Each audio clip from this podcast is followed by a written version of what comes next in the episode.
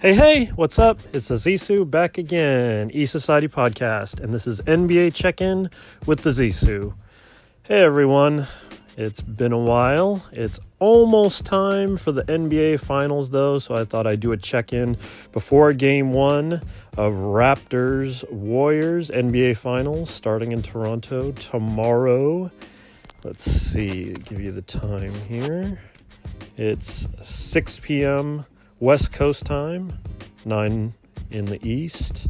It's on ABC, and yeah, this one is in Toronto, who, since I last checked in, was when the Warriors had swept the Blazers and were done with their series. At that time, I think if if it wasn't 2-0 Bucks, it was 2-1 Bucks, but what ended up happening, obviously, is the Raptors went on to win those next four. So they they won the series in six. They won the series four two, and uh, yeah, it was it was uh, rather impressive how they were able to finish them off.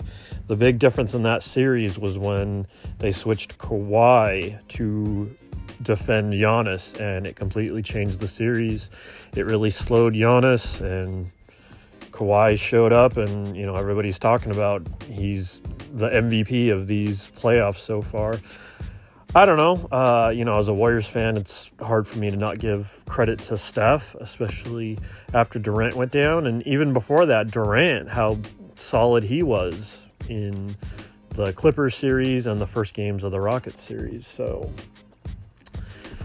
speaking of Durant, he is officially out for game one, and just looking on ESPN here, I I had heard Cousins was questionable, but it's he's listed as out right now, not day to day. So doesn't look like he's going to go in game 1 and as of right now, Toronto is actually favored by 1 point, which is just about even. I think people might have a better feel for this series once we get game 1. You'll see how the teams are going to play each other. And sure, adjustments will be made. But yeah, these are pretty two evenly matched teams when you look at their records. The Raptors are hosting game one because they finished the regular season with a 58 and 24 record. The Warriors finished one game behind, 57 and 25. So it did cost them not getting home court here. But in the end, if they can you know, steal these two here and then go home. They're all lined up to uh, to finish games three and four, and uh, I, would love to see that sweep. I'm seeing a lot of people out there actually pick the Raptors not only to make it a competitive series but win. One of the articles I was looking at on ESPN right before I started recording here was about are the Raptors really favorites? It's uh, 538.com, which is a part of ESPN, and they're a little more iffy on that. Their model shows their favorites, but they're saying that has to do more with the Warriors' injuries because you lose uh, Durant's numbers really big, you lose Cousins' numbers, so that seems to be, you know, their point. But they say, you know, the Raptors have the home court advantage, and that usually matters for something. Uh, based on their accomplishments over the past few seasons, the Golden State Warriors are better than Toronto Raptors at full strength. They talk a little bit about the bench players. Toronto is also a really good team in the regular season, somewhat understates its performance because its current lineup is stronger than it was for most of the season. That's true. Kawhi missed a lot of time. However, the Warriors will start the NBA Finals without Durant and also without Cousins. To state the obvious, being without those guys makes them a worse team. The Warriors will be tougher to beat as they get healthier. Yeah, and they have a little model projection on that. So I definitely find that interesting.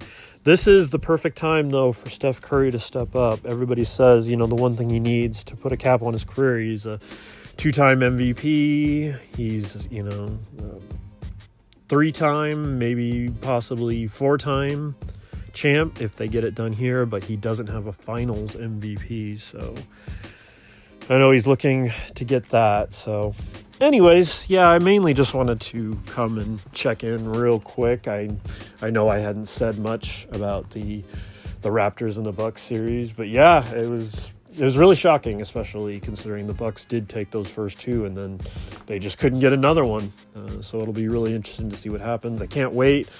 Warriors have been off forever since sweeping the Blazers, so I can't wait to see what happens, especially yeah, without without Durant and Cousins. And I know a lot of the narrative is if we drop both of them, you know, does that really pressure the team and even Durant himself to get back for sure for game 3?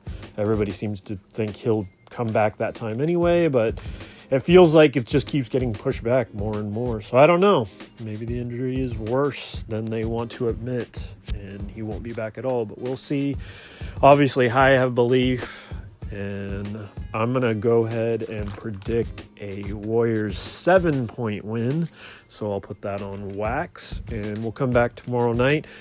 I'll probably do that thing I started doing uh, last round where I come on during the last five minutes, last three to five minutes of the game, kind of do a little play by play and then, you know, final thoughts on the game. So, yeah, I will be back with that.